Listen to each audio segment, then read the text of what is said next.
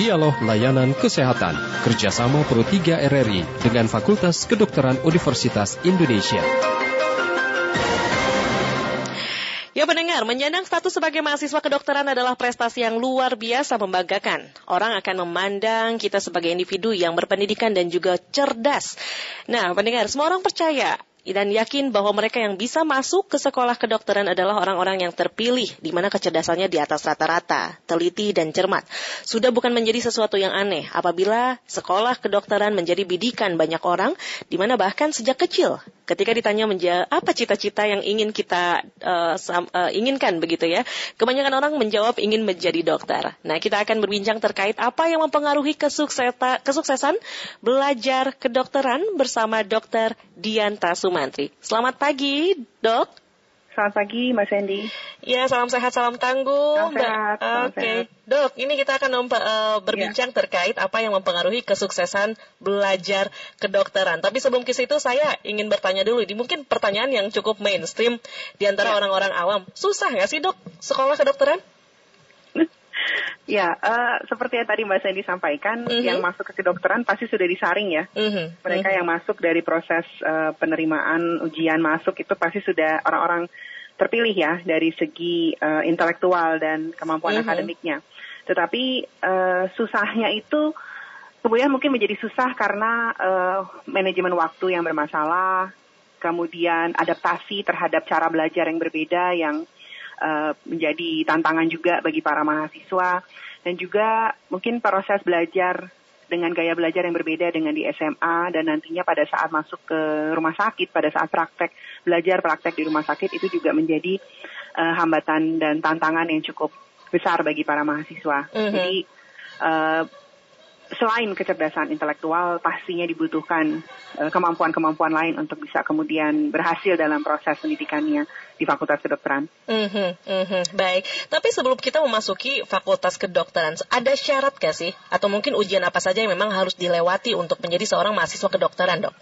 Ya, untuk syarat yang pasti uh, yang saat ini berlaku secara nasional adalah syarat kemampuan akademik ya. Mm-hmm. Jadi ada ujian masuk biasanya kalau kita uh, melalui jalur uh, eh, SBMPTN seleksi bersama masuk perguruan tinggi negeri itu ada pelajaran-pelajaran tentu yang akan diujikan pelajaran matematika, biologi, fisika dan kimia tentunya dan juga pelajaran-pelajaran lain itu adalah saringan masuknya. Untuk di beberapa fakultas kedokteran selain ujian akademik seperti itu ada ujian yang uh, sifatnya non akademik seperti misalnya wawancara.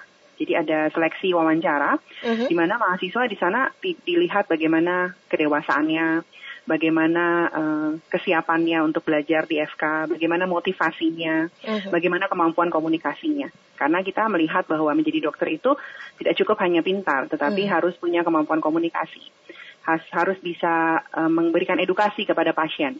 Uh, untuk uh, penanganan penyakitnya atau memberikan uh, pengobatannya misalnya seperti itu. Uh-huh. Jadi secara umum untuk masuk FK harus lulus ujian, uh-huh. ujian masuk uh, pelajaran-pelajaran yang uh, IPA ya, yang ilmu pengetahuan alam, dan di beberapa fakultas harus ada lolos uh, seleksi wawancara, uh-huh. harus uh, ya lolos wawancara tersebut. Uh-huh. Uh-huh. Baik, ini kalau memang anak-anak SMA untuk membahas uh, untuk jadi seorang mahasiswa kedokteran katanya harus IPA, itu harus ya dok atau bagaimana nih?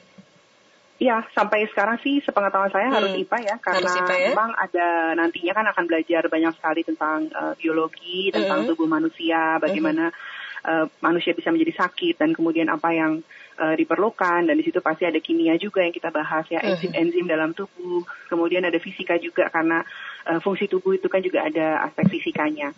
Jadi saya pikir memang kalau mau masuk ke dokteran memang harus uh, ilmu pengetahuan alam dikuasai. Tapi Jadi, itu tidak menjadi satu-satunya hal saja ya. Karena uh-huh. tadi seperti yang saya sampaikan ada kemampuan-kemampuan non uh, kognitif, jadi tidak hanya sekedar pengetahuan, tapi juga keterampilan diperlukan untuk bisa sukses hmm. dalam pembelajaran di FK. Oke, jadi itu merupakan dasar saja begitu ya, dasar yang kita Betul. miliki untuk masuki fakultas kedokteran. Betul. Tapi apakah harus ada bekal atau kemampuan khusus gitu? Apakah seperti teliti, cermat, konsentrasi itu juga menjadi satu syarat yang memang mengharuskan calon mahasiswa kedokteran ini masuk dalam fakultas kedokteran, dok?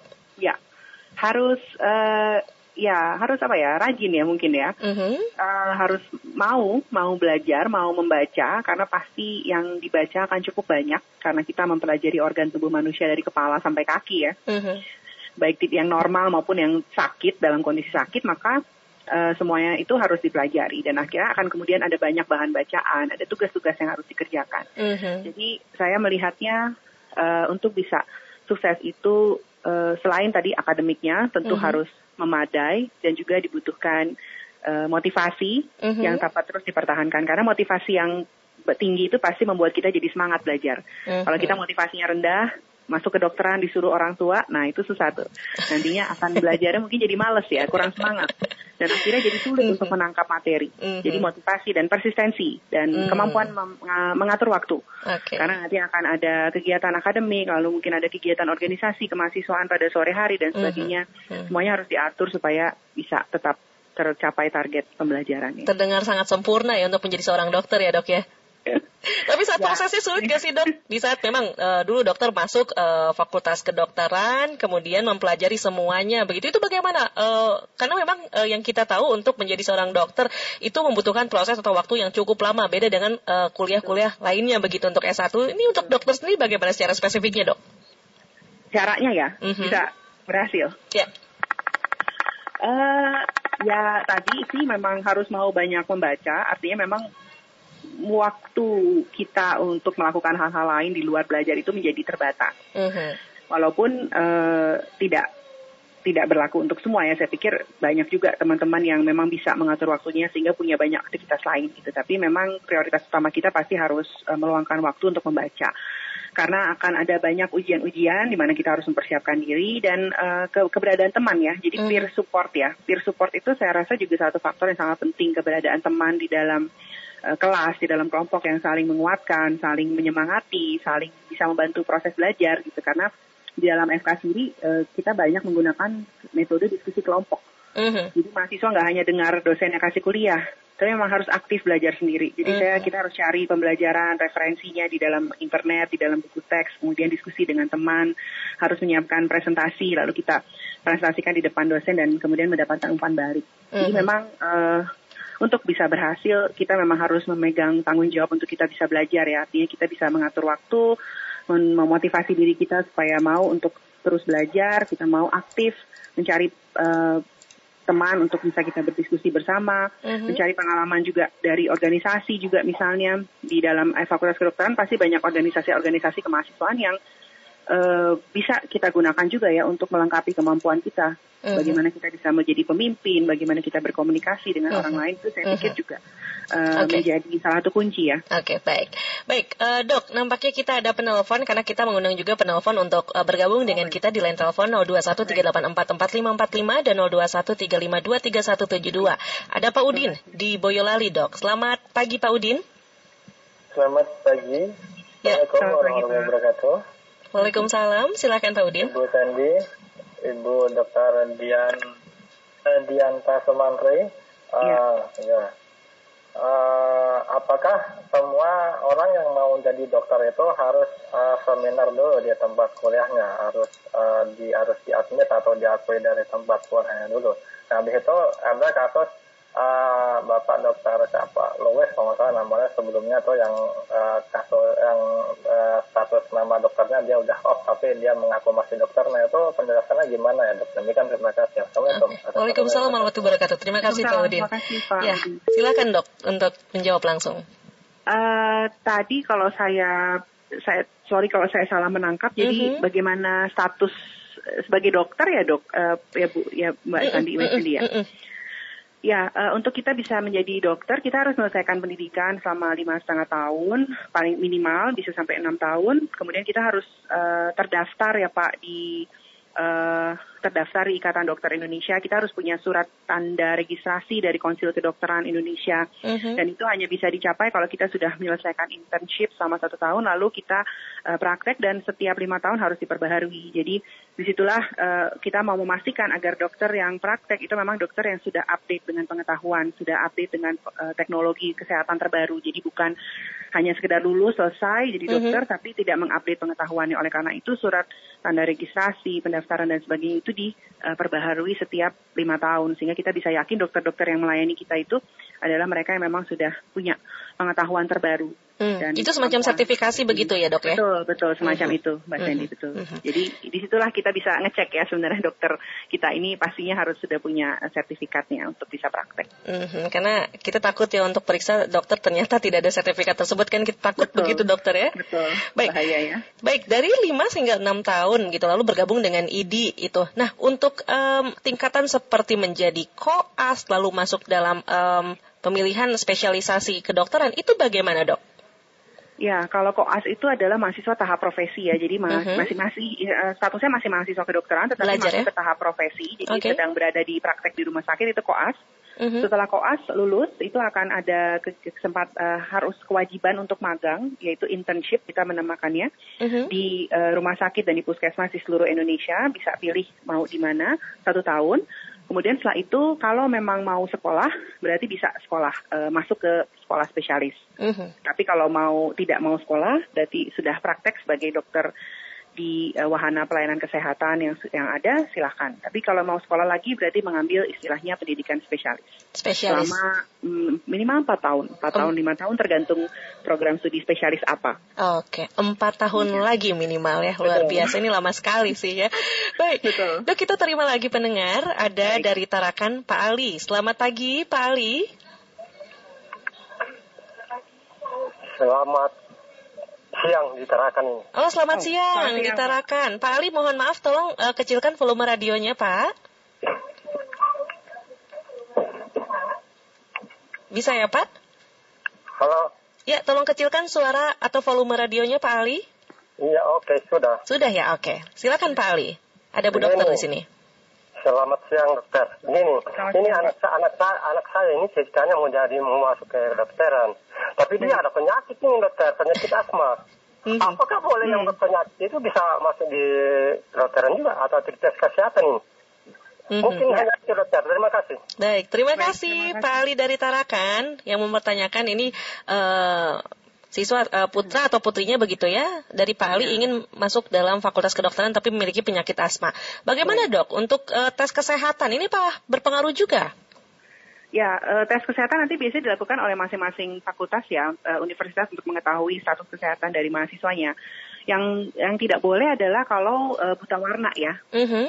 uh, buta warna tidak boleh. Tapi kalau asma, selama asmanya terkontrol, artinya uh, asma sih tidak masalah untuk okay. menjadi mahasiswa tidak masalah tapi yang penting adalah uh, si anak ini tentu harus terkontrol asmanya supaya badannya fit gitu ya mm -hmm. secara fisik kuat dan nanti kalau harus uh, belajar harus jaga malam di rumah sakit ya sambil uh, praktek berarti praktek di rumah sakit kondisinya fit jadi saya lebih concernnya supaya asmanya itu uh, terkontrol dengan mm-hmm. pengobatan mm -hmm. tertentu misalnya supaya si anak bugar mm -hmm. sehat fit untuk bisa mengikuti seluruh kegiatan tanpa ada hambatan yang berarti. Mm -hmm. Baik, semoga terjawab Pak Ali ya. Jadi memang masih diperbolehkan tapi memang uh, harus tertahan dengan rutin minum obat dan tetap menjaga kondisi fisik yang baik. Begitu dok ya? Oke, okay. baik. Dokter Dianta, kita tahan dulu sejenak karena akan ada ya. rekan saya dari meja gatekeeper untuk memberikan informasi dalam kilas berita. Baik. Kilas Berita. Ya, Manda, ada informasi apa?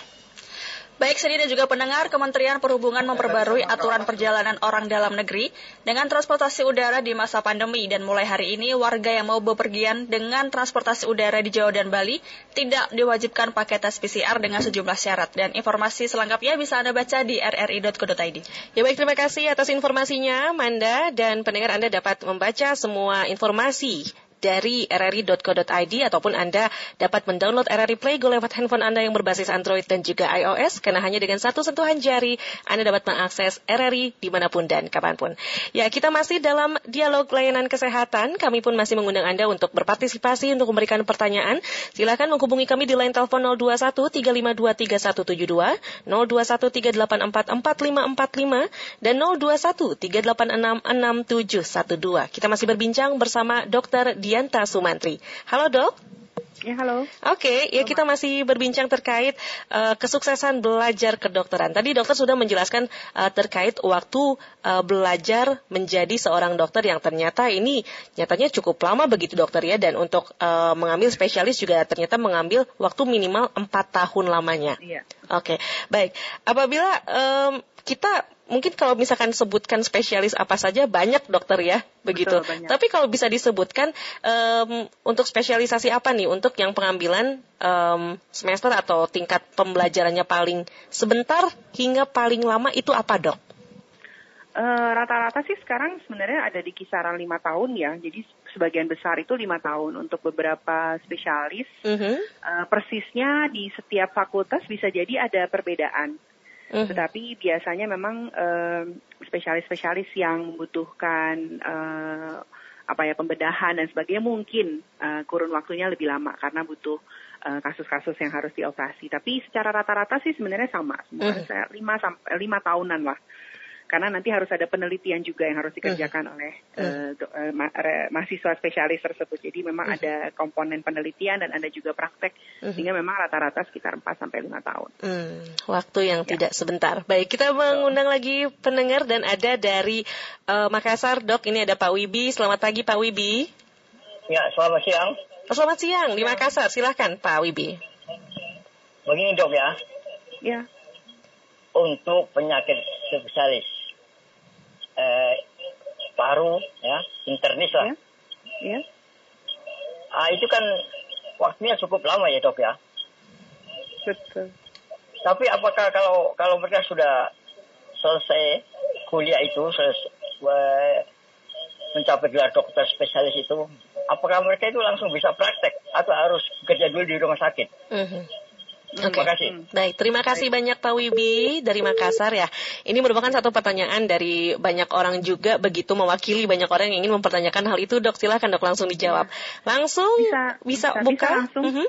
Bisa langsung karena uh, biasanya yang karena yang mau masuk ke spesialis juga sudah pernah praktek ya sebagai dokter umum ya. Mm-hmm. Jadi uh, sudah lulus dari kedokteran, praktek sebagai dokter umum, kemudian masuk ke pendidikan spesialis dan setelah selesai langsung bisa praktek sebagai dokter uh, spesialis. Mm-hmm. Sekarang uh, kondisinya seperti itu. Jadi karena sudah punya pegang uh, surat tanda registrasi ya, mm-hmm. otomatis sudah dinyatakan sebagai dokter yang boleh untuk praktek. Mm-hmm, baik. Nah, kita berbicara uh, pasca pendidikan yang tadi uh, sudah dijelaskan oleh dokter hingga tingkat spesialis. Apakah ada pendidikan lanjutan, tingkat pendidikan lanjutan? Karena memang kita sering melihat nih dokter-dokter yang iya. um, sudah memegang gelar profesor juga, ada dokter-dokter di belakangnya gelarnya masih banyak. Itu bagaimana dok? Mungkin dokter bisa jelaskan juga. Iya, mm-hmm. habis uh, sesudah pendidikan spesialis ada pendidikan subspesialis. Subspesialis. Jadi subspesialis mm-hmm. ini biasanya 1 sampai 2 tahun untuk mendalami satu subspesialisasi tertentu. Misalnya kalau sudah jadi internis atau dokter spesialis penyakit dalam, mm-hmm. bisa mengambil subspesialis jantung atau subspesialis paru atau subspesialis uh, penyakit infeksi misalnya seperti jadi kita sebutnya uh, konsultan ya konsultan di bidang infeksi atau konsultan di bidang alergi tapi adalah dokter spesialis penyakit dalam atau internis. Mm-hmm. Itu tahapannya seperti itu dan tentu kalau mau mengambil S3 dimungkinkan atau mengambil master atau magister di bidang yang terkait juga dimungkinkan. Makanya mungkin melihat gelarnya agak panjang karena mm-hmm. ada spesialis lalu ada subspesialis. Mm-hmm. Dan kalau dosen uh, dokter itu biasanya adalah staf pengajar di Fakultas Kedokteran maka mengambil gelar doktor mm-hmm. dan seterusnya. Oke, baik. Artinya ini spesialis dan subspesialis ini merupakan S2-nya dokter begitu atau beda lagi, Dok? Kira-kira setara demikian ya spesialis uh-huh. itu seperti S2, S3, uh, spesial, subspesialis itu seperti S3 tetapi uh-huh. uh, tetap dibutuhkan S3 ya uh-huh. sampai saat ini uh-huh. kalau do- dokter itu adalah dosen diharapkan sudah juga mengambil S3, S3. ya Oke. Okay. dokter. Baik, ada penelpon selanjutnya dari Gorontalo nih Dok ada Pak Tengku Mansur. Selamat pagi Pak Tengku. Ya, selamat selamat uh, pagi Bu Dokter. Selamat pagi Pak.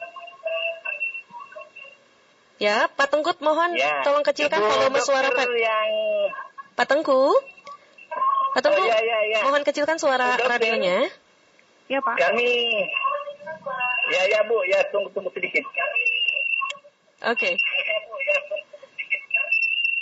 Ya, baik. Ya. Sudah ya, Pak ya? Silakan Pak Tengku. Sudah, silakan Pak Tengku. Ibu dokter yang eh, melekat di hati N dan SMB senyum menghias bibir. Silakan Pak. Lanjut juga pertanyaan kami ada istilah dalam kedokteran itu kode etik dokter. Uh-huh. Iya.